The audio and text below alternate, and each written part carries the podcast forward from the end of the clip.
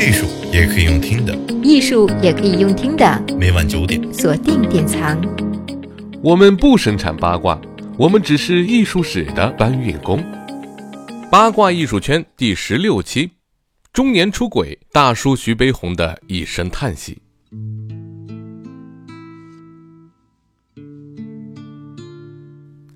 二十世纪正是新旧观念交替的时代，那时的男艺术家们往往有多个红颜知己。人们最常想到的是张大千，其实大画家徐悲鸿也如此。徐悲鸿一生中经历过四位女性，第一位是他十七岁时家里安排的妻子，生了一个儿子早夭，妻子不久也病故。最后一位是他的学生廖静文，七年婚姻，廖静文独守六十年，二零一五年去世，被外界称为一个为徐悲鸿而生、为徐悲鸿而活的女人。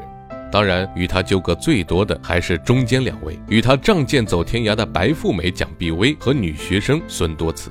今天，我们就来说一说徐悲鸿的一声叹息。未到上海之前，徐悲鸿曾在宜兴女子学校教书，和蒋碧薇的姐夫和伯父是同事关系，所以他经常拜访蒋碧薇的父亲蒋梅生。一来二去，喜欢上了蒋碧薇。蒋家在宜兴是书香门第，也是大户人家。徐悲鸿出身贫寒，是大家眼中的穷画家。最关键的是，蒋碧薇早就被许配给了苏州公子查子涵，两家门当户对，很是般配。蒋碧薇接受过良好的教育，学过小提琴和法语。比起一般人家的女子，她有着自己的想法。苏州查公子仍在考场上作弊的消息传来，他坚持辞退婚约，父母不从。假如现在有一个人要带你到外国，你去不去？徐悲鸿托人带了一张纸条给蒋碧薇，婚期越来越近。一九一七年，十八岁的蒋碧薇背弃了婚约，不管不顾地跟随徐悲鸿踏上了赴日本的轮船。蒋碧薇原先也不叫蒋碧薇，初见时碧水蓝天，微风轻拂，你就叫碧薇好了。因为徐悲鸿，他有了一个新的名字。徐悲鸿亲自做了一对带有碧薇字样的水晶钻戒，虽然一贫如洗，但也算是有金银水宝了。私奔以后，蒋家也要给查家一个交代呀。蒋家找了一块和女儿体重一样的石头放在棺材里，举办了一场假丧礼，这才保全了两个家族的颜面。这下蒋碧薇也可谓是众叛亲离，没有退路了。在日本不多久，两个年轻人的生活便捉襟见肘，灰溜溜地回到了上海。一九一九年，在康有为的帮助下，徐悲鸿公费留学来到了巴黎，期间游览欧洲诸国，观摩学习，蒋碧薇一路跟随。两人省吃俭用，互相体贴。那时，蒋碧薇会偷偷省钱为徐悲鸿买一块怀表，徐悲鸿则忍痛卖掉自己的得意之作，给蒋碧薇买一件昂贵的风衣。来到巴黎后，徐悲鸿创立社团天狗会，迷弟张道藩得知此事后，积极要求加入。张道藩是伦敦大学学院艺术部有史以来第一位中国留学生，王思聪的校友。张道藩非常仰慕徐悲鸿，结果万万没想到，他爱上了蒋碧薇。大概学艺术的人都有一颗不羁的灵魂吧。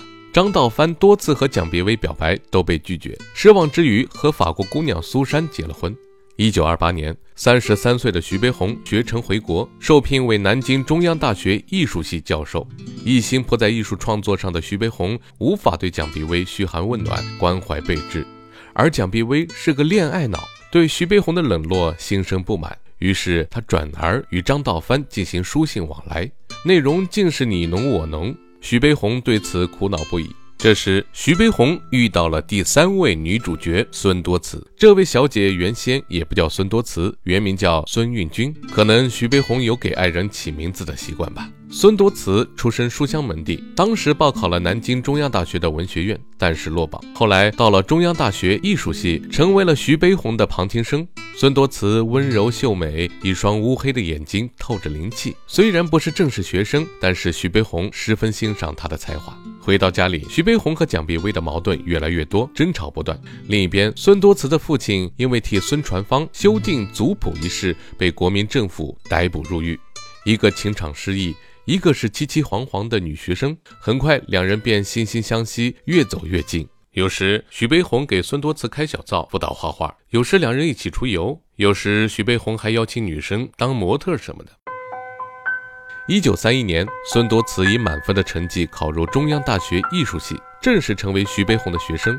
此后，大家经常在校园里看到徐教授到女生宿舍找孙多慈。有一天晚上，回到家中的徐悲鸿与蒋碧薇坦言：“我最近在感情上有波动，很欣赏一位叫孙运军的女学生。”事情发展的后来越来越不受控制。据说徐悲鸿和孙多慈两人各自有一枚镶有红豆的黄金戒指。很快，学校里的流言蜚语传到蒋碧薇的耳朵里，她万万没想到徐悲鸿真的爱上了那个女学生。于是他十万火急地追到女生宿舍，言辞警告：以后少和我家徐先生来往。徐先生的爱人是我。他走到画室，直接拿尖刀把孙多慈的画捅破，发了疯似的，一把火烧了孙多慈送的乔迁礼物一百株枫树苗，还和徐悲鸿下了最后的通牒：有我没他，有他没我。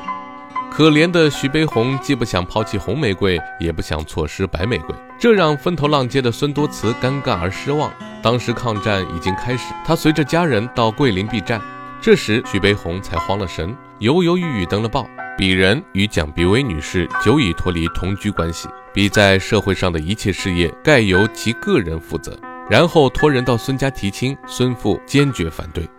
传说孙多慈的父亲说，徐悲鸿和蒋碧薇结婚十余年，原本妻贤子孝，家庭美满，他却见异思迁，看来人品很有问题。没过多久，孙家便离开桂林，搬到浙江定居。而孙多慈在家人的安排下，很快和浙江省教育厅长许绍帝结婚。后来随着夫君搬去了台湾。蒋碧薇这边呢，当徐悲鸿登报宣布与他脱离关系时，他知道夫妻缘尽。而张道藩多次帮助他和孩子躲避战争，不久他便搬到张道藩的住处，成为了对方的情人。徐悲鸿在孙多慈那里碰到钉子以后，在国外周游了几年，大概是触景生情，大概是良心发现，他突然觉得还是原配好，又跑去和蒋碧薇复合。蒋碧薇是这么回他的：“如果是你自己迷途知返、悬崖勒马，在重新选择中回到了这个家，我会考虑接纳你。但是你若求而不得，被别人甩掉后又来吃回头草，老娘我断然不会接受。”过了些年，中年大叔的成熟加上文艺才华的加持，四十七岁的徐悲鸿在重庆交了一个比他小二十八岁的女朋友，学生廖静文。这段父女恋并未得到女方家人的祝福，廖静文力排众议，决定嫁给对方。蒋碧薇知道后，写了一封信给廖家，希望阻拦这件婚事。这一次，徐悲鸿吸取教训，立马刊登通告，宣布和蒋碧薇脱离关系。连续两次在报刊上公开被离婚，蒋碧薇觉得这样做实在过分。毕竟他们育有一子一女，还有二十年的风雨同舟。于是他上告法庭，最终在律师的调解下，两人正式离婚。条件包括徐悲鸿要给他一百幅画、四十幅古画、一百万元的分手费。徐悲鸿和最后一任一起生活了七年多的时光，最终因为脑溢血去世。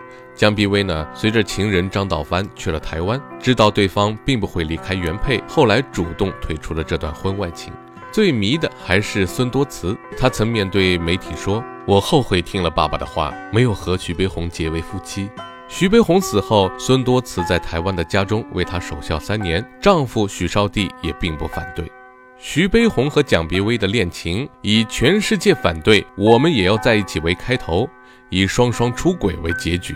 徐悲鸿去世后，蒋碧薇、廖静文后来纷纷出版回忆录，各执一词，究竟谁对谁错，外人不好评价。至于徐悲鸿和孙多慈，可能他们才是彼此适合的灵魂伴侣吧。可惜，当把他和蒋碧薇放在天平两端时，徐悲鸿犹豫了。电影《一声叹息》里，男主角对原配说：“摸你的手就像左手摸右手，什么感觉都没有，可是砍下来会疼。”不知道徐悲鸿当时的心情是不是也是这样的呢？艺术也可以用听的，艺术也可以用听的。每晚九点，锁定典藏。